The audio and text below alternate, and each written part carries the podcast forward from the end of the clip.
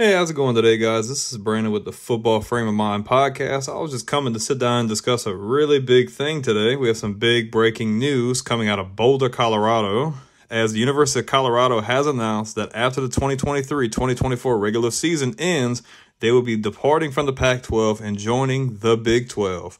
Now, obviously, if everybody's been paying attention to college football as of late, we know that earlier in the offseason there were major talks between the university and the Big 12 conference, but as of today, it has been unanimously agreed and signed that after this upcoming season, Colorado will be departing and leaving for the Big 12. And if anybody has been watching college football for a long time, you would know that Colorado is one of the original teams from the Big 12 in 1996. They stayed there from 96 to 2011 where they happen to depart for the Big 12 where they currently reside. And like I said before, they will be leaving after this season.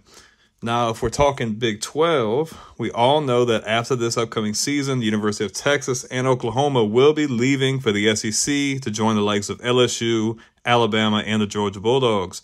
But before next season, before this upcoming season, we have four new teams joining the Big 12 and the University of Brigham Young, BYU.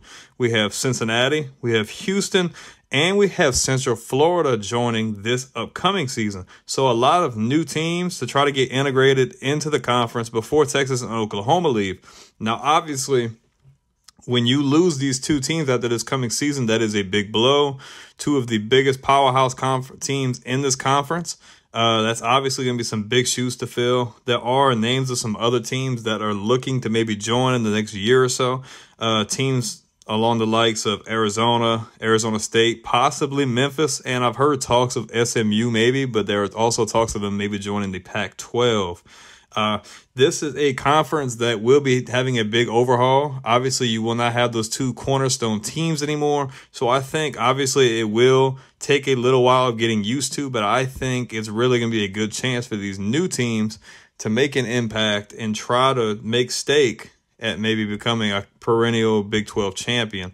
Uh, these teams coming in, including Colorado next season, they're not five star programs obviously they do have some good history. Obviously BYU does have a national championship in their history as well as Colorado as well. So I mean they're not bad schools for, by any means, but just not to the same degree as a Texas or Oklahoma. I think the Big 12 could be really interesting after this season, seeing all these new teams trying to get integrated and just trying to put their stake on the ground and saying, "Hey, we're here. We want to, you know, we want to make an impact. We want to first start." I mean, this is really good for Colorado for a simple fact that one, I think they fit in a lot better in this conference in the Pac 12. Uh, I think it could help Deion even more with recruiting, being in a conference with these Texas teams. Uh, obviously, you've seen that early in the offseason they had big turnover. Uh, since April 15th, it's probably a higher number now, but the last source I checked, they had 47 players from that last team entering the transfer portal leaving Colorado. Uh, obviously, Colorado gets good key transfers of Shedeur Sanders, obviously Deion's son, Shilo Sanders, Deion's son, and uh, the number one recruit from a couple years ago, Travis Hunter.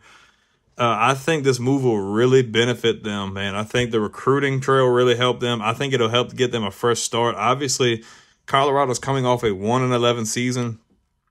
I think in the long run, this is really going to help to reestablish them as a good football school, man. Colorado, since they left the Big 12 to go to the Pac 12, man, it has been very up and down. They've had a couple of decent seasons, but man, they have struggled. I mean, last year they won one game under the previous regime. And I mean, Deion wasted no time in just letting these players know, like, if you were on this previous team and you were planning on taking this mentality you had last year and playing and conducting yourself how you did last year, we do not want you here. And thus, you had damn near 50 or more players leave for the transfer portal. Now, obviously, there are no restrictions with this transfer portal process. It's pretty much the Wild West. And although Deion lost a lot of players, he pretty much flipped the entire roster over on its head and turned around and pretty much rebuilt his entire roster through the transfer portal. And obviously, they've gotten some really good guys to commit to this year. This year's a 2023 class, as well as they've probably gotten some really good names for the 2024 class as well. Uh, I think just as of this season for Colorado, I'm not going to say that they're going to win 9, 10 games, but I'm going to make a kind of a comparison, not to the same degree, but just hear me out it's kind of a similar situation as with Brian Kelly going to LSU last year. Obviously, Brian Kelly's a lot more experienced, and no disrespect to Deion Sanders, but Brian Kelly's been a head coach for 20, 30 years up to this point. Uh, but you got to think that going into year one, they are coming off of disappointing regime, dis- disappointing seasons, and they're going in to establish a culture, establish a culture of winning, establish a culture of hey we're not here to play around. We want to turn this around and we want to win. And we want to punch you in the mouth and show you who we are. Uh, obviously brian kelly did that last year overachieving his expectations with winning the sec west and making a sec title berth against the georgia bulldogs. But we're not going to talk about lsu today. I think Deion can do something similar this year. I'm not saying he wins his division and wins 9 10 games i'm not going to say that uh, I think they will have growing pains. Obviously, he coached at Jackson State, which is a big difference between a big Power Five school like Colorado. I think they will have their struggles. Uh, I think they will have growing pains, but I think they have so much talent on that team. Just look at an athletic perspective, just talent and athleticism alone. They have a lot of really good athletes, and man, like I could definitely see Colorado winning anywhere from five to seven, maybe even eight games. You really never know if you really just look at this schedule, uh, they have some big games at home and away. Their first game of the season, they have to go to Texas and play TCU. Uh, they were in the national championship last year, and obviously they've lost some players, but that could be a big deal. Uh, a couple weeks after, they have to go to Eugene to play Oregon, and a couple months down the road, they have to go to UCLA as well. Uh, they do have some big home games. They have September 30th. They have USC. Uh, they have Oregon State on November 4th, and obviously you might not think big of this one, but they do have Nebraska on the 9th of September. Obviously, Matt Rhule is coming in, another first year head coach again. Obviously, he's proven he can rebuild programs, but that could be a really big game for them. Uh, man, I like what Deion is doing with Colorado. Obviously, he is just trying to put his stamp on it. Uh, he's trying to completely turn this program around. I mean, Colorado has not been relevant probably – since they last won their national championship. It has been a steady decline, but obviously the decline has gotten a lot worse since they joined the Pac 12. I, I, did not think it was a very good move for them from the start. I didn't feel like they fit the mold. I feel like just like Nebraska, they shouldn't have left the Big 12 to start with. Now, obviously, Nebraska's in the Big 10, and that's a whole different discussion. But just for Colorado, I think they are just Big 12 to their core. And uh, obviously, we said earlier, it has been speculation, but now it is set in stone. So after this year, obviously, this will be one year for Deion to play in the Pac 12. And I think he'll fare well. But I think in the long run, this move will really benefit the university. I think this this move will really benefit Deion, his staff, their players. Uh, dude, I really think that this could really help him recruiting even more they are getting such a huge number of guys through the portal. Imagine now you might be able to get your hands in some of these southern states to get some really good recruits. I mean, obviously he's still getting guys and he's lost a few guys as well, but man, like this move, I think is a great move for them.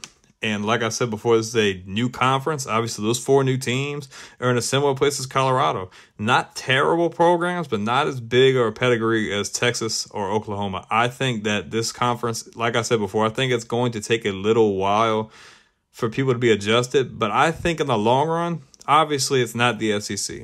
Obviously, it's not the Big Ten, and it's not even the ACC. But I think in the long run, I think this conference could be really entertaining to watch. I could definitely see this often this uh this conference turn into just a wide open conference where whoever could win it on any given Saturday. I mean, you really never know. I think they have some really good talent in this conference, some really good universities already here.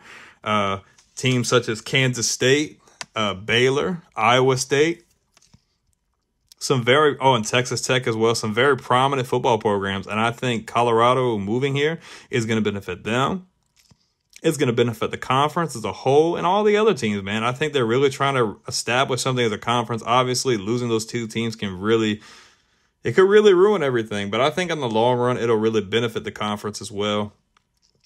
I believe in Deion. I think Deion's going to really turn that program around. But obviously, this is a big difference in Jackson State. Like I said before, I think he will have growing pains, but I think another year, two years, three years down the line, I think Colorado will be in a much better place and be really competing against some of these bigger schools.